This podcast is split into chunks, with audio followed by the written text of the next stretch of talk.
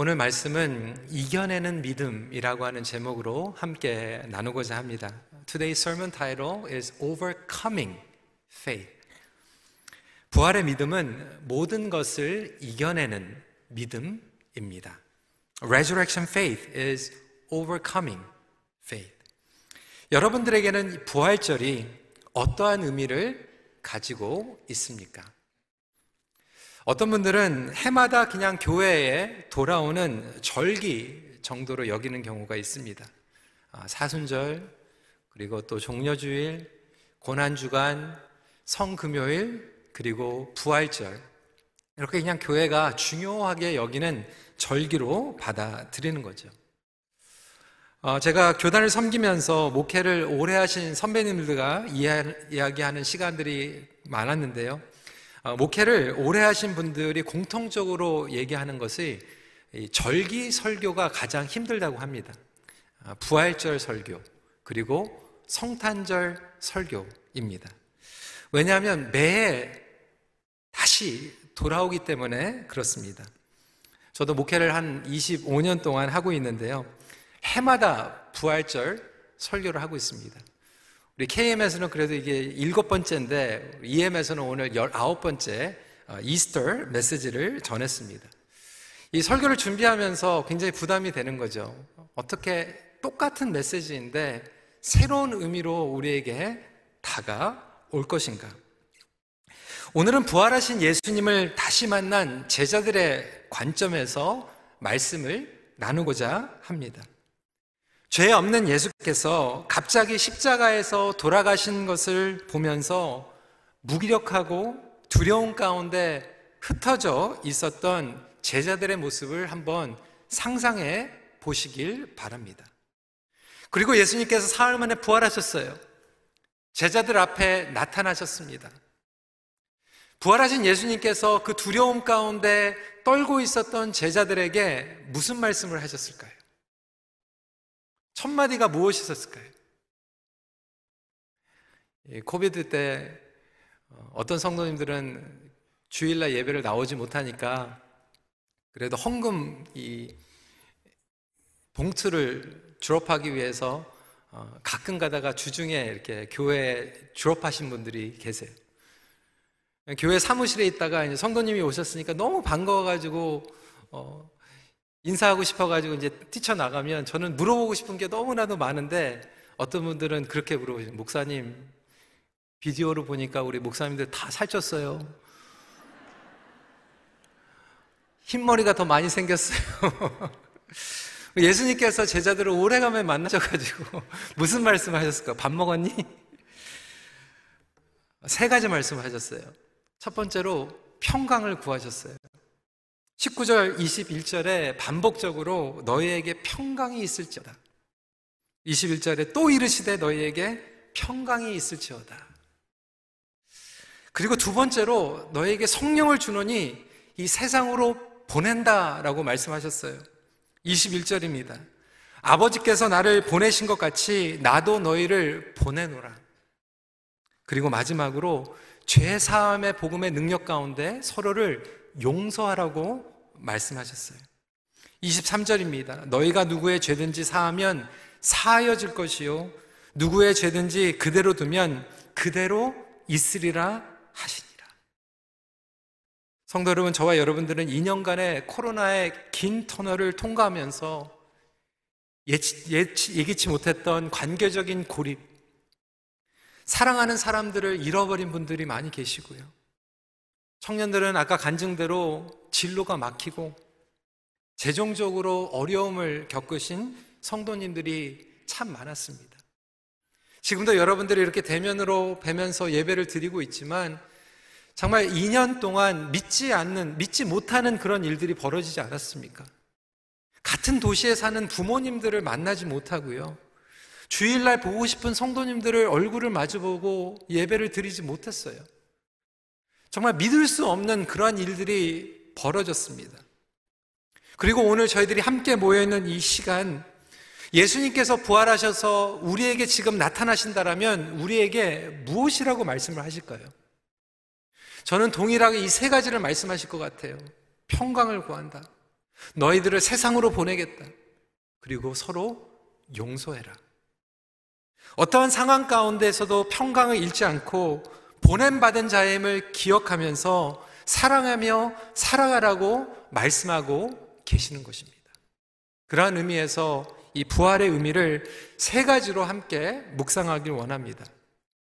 이 부활의 믿음이 이겨내는 믿음이라고 했는데 과연 어떤 면에서 이겨내는 믿음이 될까요?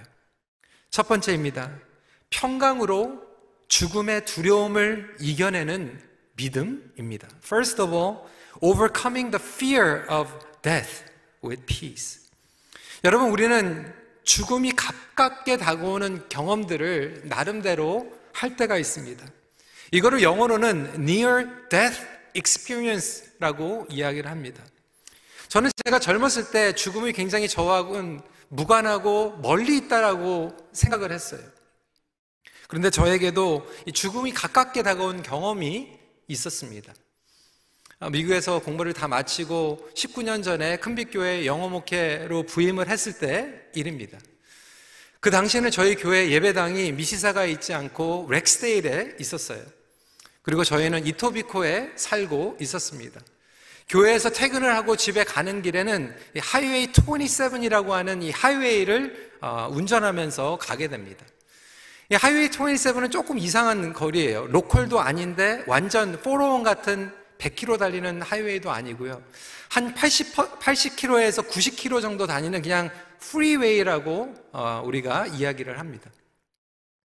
중간에 어떠한 보호막도 없고요. 2차선을 가고 있는데 그때 한 제가 85에서 90 정도를 달리고 있었던 것 같아요. 바로 옆에는 큰 미니밴이 있었고 저는 아주 조그만 소형차를 몰고 있었습니다. 갑자기 운전을 하고 있는데 상대방 방향에서 갑자기 그 차가 뛰쳐나와서 제 라인으로 오면서 정면으로 부딪히가 됐어요.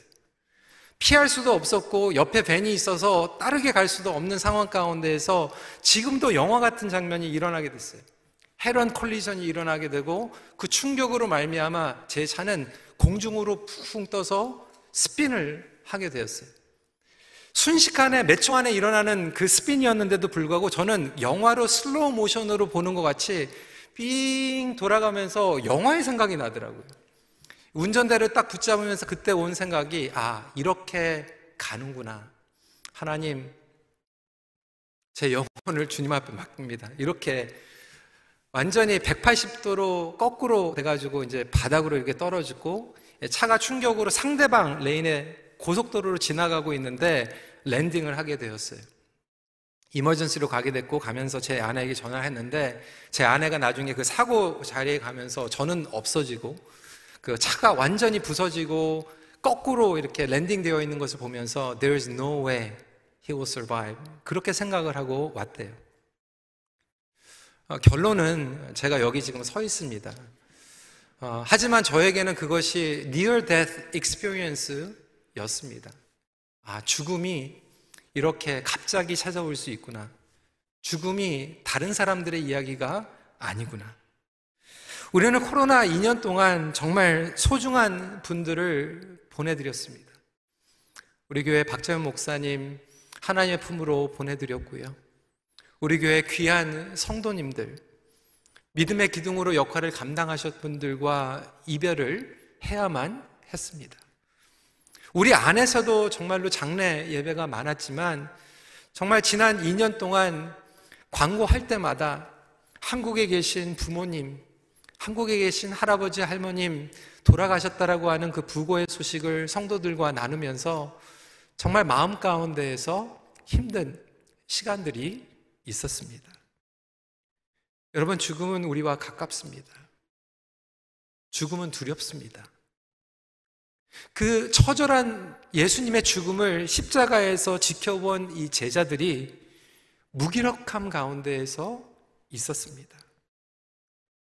하지만 죽음이 끝이라고 여겼던 그들에게 예수님께서 부활하셔서 나타나신 거예요.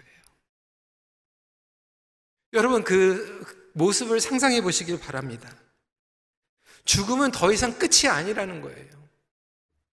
부활은 더 이상 죽음의 두려움의 노예로 우리가 살아가지 않고 오늘 주어진 삶을 확신 가운데 최선으로 살아갈 수 있는 능력이 되었음을 믿으시기 바랍니다. 그래서 fearful death가 joyful life가 되는 거예요. 여러분, 우리는 죽음이 없이는 삶을 감사해야 하지 않습니다. 삶의 의미를 깨달을 수도 없어요. 인간은 연약하기 때문에 잃지 않으면 소중한 것을 모릅니다. 여러분, 그렇지 않습니까? 소중한 사람을 보내지 않으면 우리는 당연한 걸로 여깁니다. 우리는 코로나로 인하여서 일상생활이 소중한지 몰랐어요. 예배가 소중한지 몰랐어요. 사랑하는 사람들과 만나는 것이 당연한 걸로 여겼습니다. 일하는 것이 당연한 걸로 여겼고요. 청년들은 공부하는 것이 진로가 당연한 걸로 여겼어요. 하지만 그 이별을 통해서, 그리고 관계적인 죽음, 영혼의 죽음, 고립을 통하여서 너무나도 우리의 삶이 귀하다라고 하는 것을 깨닫게 되지 않았습니까? 그래서 헨리 나우어는 이렇게 얘기합니다. Life is a school in which we are trained to depart. 인생은 떠나기 위한 훈련을 하는 학교이다. 우리는 삶을 살아가기 위해서 트레이닝한다고 생각하는데, 뒤집어서 얘기하면 죽음을 잘 감당하기 위해서 트레이닝을 하면서 살아가고 있는 거예요. 죽음은 서프라이즈가 아닙니다. 우리가 언젠가 직면해야 할 관문이고, 그것을 잘 감당하기 위해서 저와 여러분들은 지금 여정을 지나가고 있는 것 뿐이에요. 그 죽음이 현실이라고 한다면 예수님께서는 부활하시고 우리에게 나타나셔서 그것을 평강으로 받아들이라라고 말씀하고 계세요. 그 죽음도 두려움 가운데 떠는 것이 아니라 평강 가운데서 이겨낼 수 있는 능력이 부활의 능력인 줄 믿으시기 바랍니다. 더 이상 죄와 죽음, 어두운 가운데에서 두려워하지 않고 온전한 삶의 관점과 자세를 가질 수 있는 능력이야말로 부활의 능력이며 이겨내는 능력입니다. 죽음은 내려놓음이죠. 병약하신 분들, 괴로운 가운데에서 죽음을 맞지만 그 죽음을 맞이하는 그 순간은 자유합니다. 성경은 우리에게 죽음은 출애굽이라고 이야기하고 있어요. 죽음은 마지막 원수에서부터 벗어나는 거예요. 성경은 이 죽음이야말로 우리에게 마지막 원수, the last enemy라고 이야기를 합니다. 고린도전서 15장 26절입니다. 맨 나중에 멸망받을 원수는 사망이니라. 그래서 우리는 마지막 원수에게서부터 벗어나는 거예요. 그리고 죽음 후에 이 세상 끝이 아니라고 하는 것을 보게 됩니다. 제자들은 부활하신 예수님을 직접 눈으로 보게 되면서 온전한 평강을 얻게 되는 거예요. 사실 우리가 삶 가운데서 불안하고 초조하게 살아가는 이유는 부활하신 예수님을 삶 가운데에서 교리로는 믿고 있지만 마음 가운데 확신이 없기 때문에 여전히 불안하고 두려운 거예요. 하나님께서는 그러한 연약한 우리를 알고 계십니다. 그래서 독생자 예수 그리스도를 이 땅에 보내셨고 사람들로 하여금 그를 보고 만지게 하셨어요. 부활하신 예수님을 만나게 하시고 만지게 하셨어요. 부활의 첫 열매 증거로 우리에게 주셨다라고 하는 거예요. 그렇다면 여러분, 불안하고 두려울 때 부활의 믿음이 회복되기를 간절히 기도하십시오.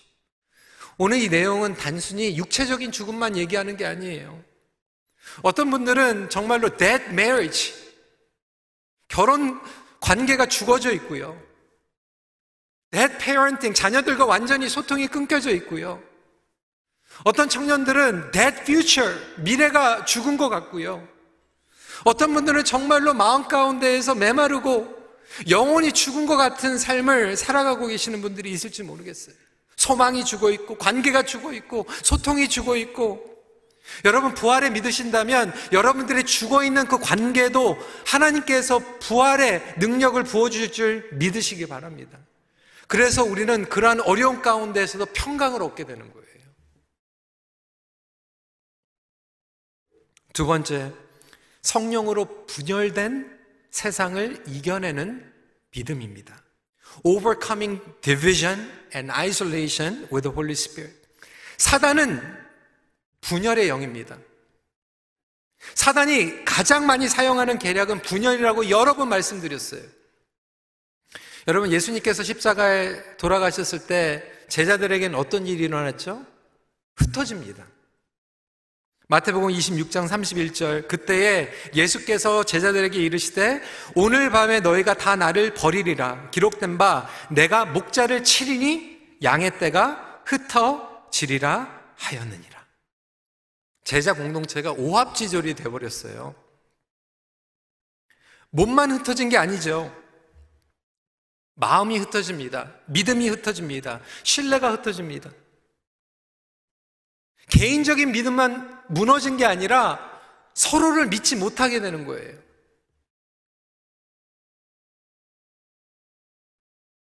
막달라 마리아를 비롯하여서 많은 여인들이 예수님의 부활을 목격하고 제자들에게 뛰어갑니다. 이 기쁜 소식을 전해요. 근데 여러분, 성경에 뭐라고 설명하고 있습니까? 제자들이요?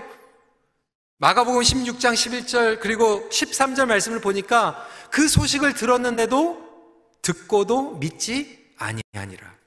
역시 믿지 아니하니라. 한 사람이 얘기한 게 아니에요. 반복적으로 듣는데도 믿지 못하는 거예요.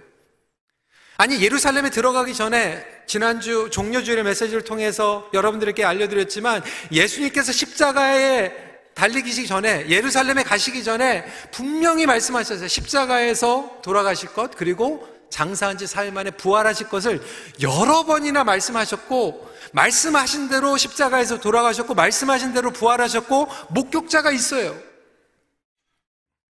그런데 제자들은 서로 믿지 못합니다. 여러분, 이것이요 바로 죽은 믿음의 열매입니다. 증거입니다. 개인적인 믿음만 무너지는 것이 아니라 서로를 믿지 못하는 거예요. 흩어지는 거예요. 불신하는 거예요. 오늘날 세대 간의 갈등 얼마나 심합니까? 정치적으로, 문화적으로, 젠더 이슈로 이 가치관의 충돌들이 얼마나 심각합니까? 가정 안에서 갈등이 일어나고요, 대화가 끊긴 그런 가정들이 얼마나 많이 있습니까? 예수 믿는다고 하면서도 싸우는 거예요. 예수 믿는다고 하면서도 부부가 헤어지는 거예요. 예수 믿는다고 하면서 공동체에서 화합하지 못하는 거예요. 이것이 바로 죽은 믿음의 결과입니다. 이러한 것들을 우리가 어떻게 이겨낼 수 있을까요? 부활하신 예수님은 흩어져 있는 제자들을 다시 부르십니다. 함께 모인 공동체는 성령을 받습니다. 한 성령을 받고 한 성령을 마시고 한 성령의 세례를 받습니다. 예수님께서는 제자들에게 성령의 세례를 줄 뿐만이 아니라 그 성령의 세례를 붙잡고 세상으로 보내심을 받게 됩니다. 세상에 나갈 때 성령을 받지 않고는 나가지 말라고 말씀하셨어요. 성령을 받았기 때문에 나갈 수 있는 거예요. 나가서 그들은 뭐라고 했습니까? 돌을 던지고 감옥에 갔고 그들을 이해하지 못하고 왜곡시키고 변질시키고 헛소문을 퍼뜨리고 살인하는 그들에게 하나님의 복음을 전할 수 있도록 세상에 보내신 거예요. 어떻게 가능합니까? 성령을 받았기 때문에 가능합니다. 나를 몰아치고 나를 왜곡하고 나에게 돌을 던진 사람들에게 예수 그리스도의 복음을 전하고 그들을 하나님의 마음으로 바라볼 수 있는 것은 성령의 역사입니다. 핍박하는 사람들을 사랑하고 억압하는 사람들을 섬길 수 있는 비결은 성령이에요. 우리는 절대로 그렇게 하지 못합니다. 지난주에 당회를 마치고 우리 장로님들과 함께 Q&A를 하면서 아주 의미 있는 교제를 가졌어요. 그중에 장로님 한 분께서 저한테 질문을 하셨어요. 목회를 하면서 당회를 하면서 때로는 회의 가운데에서 다 똑같은 의견을 갖는 게 아니거든요. 때로는 저와 정반대의 의견을 가지고 계신 분들도 계시고요. 다른 기질과 문화와 배경 가운데서 정말 다르게 생각하시는 분들이 계세요. 하는 분께서 그렇게 물어보시는 거예요. 목사님, 그때 화를 내지 않고 마음이 힘들지 않으면서 어떻게 이 회의를 이끌어갈 수 있나요? 그 비결이 무엇입니까? 저도 잘 못하죠. 그런데 함께 우리가 동역을 하면서 하나님께서 가르쳐 주신 부분이 뭐냐면, 그리고 결혼 생활을 하면서 배우게 된 게 뭐냐면, 성령님의 역사는 결국 내가 가지고 있는 생각을 관철시키기 위한 확신과 신념의 역사가 아니라, 결국 이 성령님의 역사라고 하는 것은 나와 다른 사람을 나의 경험과 나의 관점에서 보는 게 아니라 하나님의 마음과 하나님의 관점에서 그 상대방을 볼 수 있도록 도와주시는 능력이구나라고 하는 것을 점점 깨닫게 됩니다. 내 관점에서는 저 사람이 다를 수 있어요. 내 관점에서는 저 사람과 동의 못할 수 있어요. 왜? 내 관점은 제한되어 있거든요. 여러분, 우리가 부부싸움 할 때 우리는 어떻게 기도합니까? 하나님, 제가 맞죠? 제 손을 들어주세요. 이렇게 얘기할 수 있어요. 그런데 여러분, 아무리 이해가 안 된다고 해도요, 여러분, 그때 기도해야 되는 것은, 하나님, 저에게 성령 충만함을 허락해 주세요. 성령을 충만하게 하면 말이 잘 나오는 게 아니라 듣게 됩니다. 내 관점에서 듣는 게 아니라 그 사람의 영혼에 심겨져 있는 핵심을 듣게 돼요. 그리고 하나님의 귀로 듣게 되고 하나님의 마음으로 그 사람을 바라보게 되는 거예요. 나랑 다른 의견을 가지고 있는 사람도 하나님의 형상으로 지음받은 존재라고 하는 것을 깨달을 때 하나님의 긍휼을 경험하게 되고요. 그리고 그 사람의 입장에서 그렇게 얘기할 수밖에 없구나라고 하는 것을 이해하게 됩니다. 그러면 동의하지 않아도 이해하게 되는 거예요.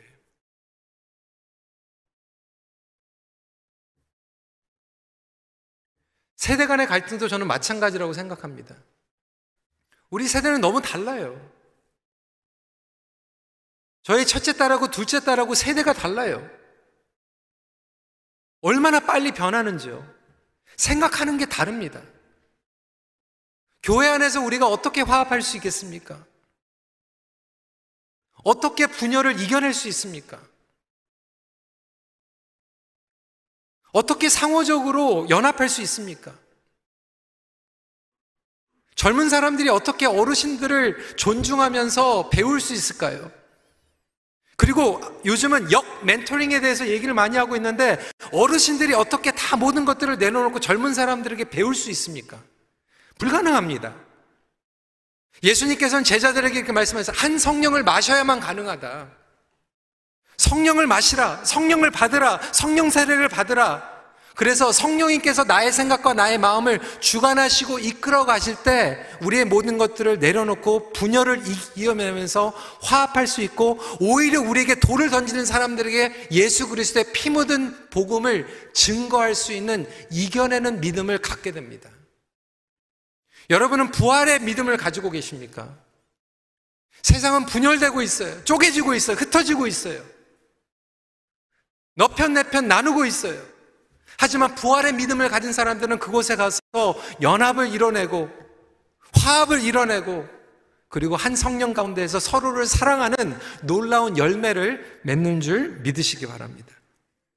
여러분, 이게 영적인 식구예요. 식구 그러면 한자로 뭡니까? 같은 음식을 입에 집어넣는 게 식구예요. 한 성령을 마시면 영적인 식구인 거예요. 여러분들에게 영적인 식구는 누구입니까? 혹시 여러분 삶 가운데 아직도 흩어져 있고 분열되어 있는 관계들이 있다면, 부활의 믿음으로 이겨내고 연합을 경험하는, 화목게 되는 놀라운 역사가 이번 부활절을 계기로 일어나기를 주님의 이름으로 축원합니다. 마지막 포인트입니다. 사랑으로 죄의 권세를 이겨내는 믿음입니다. Overcoming the bondage of sin with love. 인류의 문제는 사실 궁극적으로 죄의 문제로 시작되었습니다. 죄 때문에 사망, 어두움, 불신, 미움, 복수, 하물며 전쟁이 찾아오게 됩니다. 우크라이나 전쟁, 참혹하지 않습니까? 왜 일어났습니까? 욕심 때문에 일어난 거죠. 죄 때문에 일어난 겁니다. 여러분, 이 우크라이나 전쟁을 보면서 심지어는 예수 믿지 않는 이 사람들도 세계적으로 지금 가슴 아파하고 있지 않습니까? 왜 그럴까요? 비록 죄로 인하여서 우리가 하나님과의 관계와 서로의 관계가 어긋나 있고 오염되어 있지만 아직도 여전히 인류는 하나님의 형상으로 창조를 받았기 때문에 죄로 인하여서 그 관계는 끊겨져 있지만 여전히 한 부분에는 하나님을 향한 그리고 사랑과 용서에 대한 갈망과 굶주림이 우리 안에 존재하고 있어요. 그런 인류에게 하나님께서는 저와 여러분들을 부르셨어요. 메시지를 전하는 거예요. 메시지를 살아가라는 거예요. 무슨 메시지일까요? 죄 사함의 용서의 능력입니다. 사랑의 능력이에요. 용서의 능력과 사랑이 없는 능력은 가짜 능력입니다. 여러분 삶 가운데 복음을 믿고 있는다고 하는데 죄 사함을 받지도 못하고 다른 사람들을 용서해 주지도 못하고 사랑하지 못하면 그 믿음은 껍데기 믿음이에요. 피상적인 믿음이에요. 교리적인 믿음이에요. 아무런 유익이 없는 믿음이에요. 오늘날 교회가 서로 용서하지 못하고 사랑하지 못하면 그 교회는 껍데기의 믿음을 가진 교회입니다. 여러분의 가정은 헛된 믿음을 가지고 있습니까? 부활의 믿음을 가지고 있습니까? 23절입니다. 너희가 누구의 죄든지 사하면 사하여질 것이요 누구의 죄든지 그대로 두면 그대로 있으리라 하시니라. 복음을 선포한다라고 하는 것은 죄사함, 용서, 사랑의 능력을 선포하는 거예요. 네, 여러분, 이것이 삶에서 쉽지 않습니다. 얼마나 어려운지요. 저도 잘 못합니다.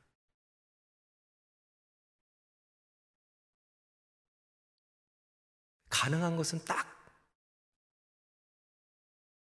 하나밖에 없어요. 사랑하면 용서가 됩니다. 여러분 다 경험해 보시지 않으셨어요? 내가 좋아하는 사람은요, 용서가 돼요. 원래 내 편은 잘못해도 용서가 돼요. 근데 상대방은요, 아무리 잘해도 그냥 미울 때가 많아요.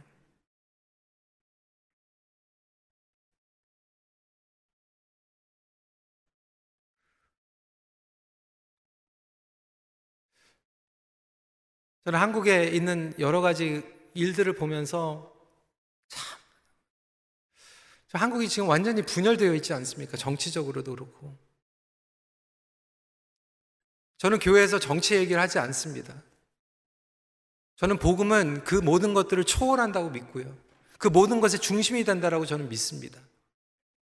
그런데 그 얘기하는 것들을 다 들어보면요. 중간에서 들어보면 다 결국 그거예요. 내 편이 하면 다 맞고 다른 편이 하면 다 틀리고. 아니 어느 분이 저한테 너무 답답하셔가지고 전화가 오셨어요. 교회 안에서 막 이렇게 카톡으로 막 메시지를 돌리는 분들이 계시는데 뭐 욕설이 있는 막 메시지를 돌리고 어떻게 그렇게 말이 됩니까, 여러분? 나랑 다르다고 해서. 그게 정말로 우리 예수 믿은 부활을 믿는 사람들이 옮겨야 될 말인가? 그것도 이겨내지 못하면서 우리가 무슨 부활을 얘기하고 있는가? 저와 여러분들이 믿는 복음은 어떠한 복음인가? 부활하신 예수님은 연약하고 추한 우리를 사랑하셨어요. 정말 형편없고 배반해서 도망간 그들을 찾아가시고 회복하셨어요. 사랑한다라고 하는 의미는 그 사람의 상처와 연약함까지도 사랑한다라고 하는 의미인 줄 믿으시기 바랍니다. 그것이 바로 주님께서 우리에게 보여주신 관심이었어요. 그래서 원수된 우리를 위해서 십자가에서 피 흘리셨고요. 우리를 치유하셨고 우리를 하나님의 자녀로 회복시키셨습니다. 그게 부활의 메시지예요. 영어로는 이런 말이 있습니다. Affection comes from attention. 사랑은 관심으로부터 온다. 구제불능인 사람, 나와 완전 다른 사람, 심지어는 나의 뒤에서 배신하는 사람까지 더럽고 수치스러운 죄까지도 용서하시는 부활의 능력, 용서의 능력, 사랑의 능력을 저와 여러분들에게 위임하셨어요. 저와 여러분들은 그 능력을 경험하고 세상으로 나아가는 예수 그리스도의 증인 됩니다. 말씀을 정리합니다. 부활을 믿는다고 하면서도 우리 안에 여전히 자리 잡고 있는 무기력함, 두려움, 분열, 미움, 이것이 인간의 한계입니다. 어떻게 하면 부활의 믿음이 실제적으로, 현실적으로 더 가까이 다가갈 수 있을까? 피상적인 교리가 아니라 오늘 조금이라도 누리고 살아내야만 그 능력을 경험하게 되고 우리의 부활의 믿음은 더 건강하게 성장할 줄 믿으시기 바랍니다. 여러분, 그것이 바로 저와 여러분들이 함께 지금 하고 있는 믿음의 경주예요. 믿음의 경주는 뭐 사역 많이 하고 뭐 발런티어링 많이 하고 뭐 헌금 많이 하고 그게 믿음의 경주가 아니에요. 이 세상에서 두려워서 벌벌 떨고 있고 서로 미웃고 용서하지 못하고 갈등과 분쟁과 해결하지 못하는 것들을 예수 그리스도 안에서 해결해내고 서로 사랑하고 섬기는 것이 믿음의 경주의 컨텐츠예요. 부활의 증인들이 모여있는 것이 교회 공동체입니다. 그래서 우리 안에서 때로는 육체적인 죽음, 관계적인 죽음, 미래의 소망의 죽음 경험할 때 서로 아파하고 믿음으로 이겨내고, 서로의 상처와 분열 가운데서도 한 성령을 마셔서 다시 연합하고 한 몸을 만들고, 용서하지 못하는 가운데서도 다시 한번 예수님의 용서함을 받아서 그 사람들을 용서해주고 사랑해주고 함께 부활의 믿음을 살아가는 것이 믿음의 경주라면, 저와 여러분들이 오늘 부활절을 맞이하여서 다시 한번 새롭게 됨을 받아서 주님과 함께 뛰어가는 큰빛교회가 되기를 간절히 기도합니다. 말씀을 마칩니다. 부활의 소망은 마냥 기다리는 것이 아니라 오늘을 살아내는 것입니다. 같이 기도하겠습니다. 오늘 말씀 붙잡고 기도하시면서 몇 가지 여러분들의 삶 가운데에서 적용하는 시간을 가졌으면 좋겠습니다. 첫 번째로, 여전히 삶을 두려움 가운데에서 살아가고 계시는 분들이 있습니까? 여러분 마음 가운데에서 두려움의 노예로 살아가고 있는 부분들이 있다라면 이 시간에 이렇게 기도하셨으면 좋겠어요. 주님, 이 부활의 능력이 나의 두려움 가운데에서 이겨낼 수 있는 능력으로 다가오게 하여 주시옵소서. 이렇게 기도하시면 좋겠고요. 혹시 여러분 삶 가운데에서 분열을 경험하고 계시는 분들이 있습니까? 가족 간의 갈등, 자녀와의 대화가 끊기고, 심지어는 교회에서 함께 믿는 지체들과 오는 어려움, 그리고 사회에서, 세상에서 어렵게 겪고 있는 갈등들, 주님, 저에게 성령 충만함을 허락하여 주셔서 그것을 이겨내게 하여 주시옵소서. 마지막으로, 여러분들이 용서하지 못하는 것, 여러분 사랑이 없기 때문에 용서하지 못하는 거겠죠? 이 시간에 주님, 저에게 사랑이 부족합니다. 사랑으로 채워 주시옵소서. 회복시켜 주시옵소서. 이 시간에 잠시 기도하는 시간 갖도록 하겠습니다. 기도하시겠습니다.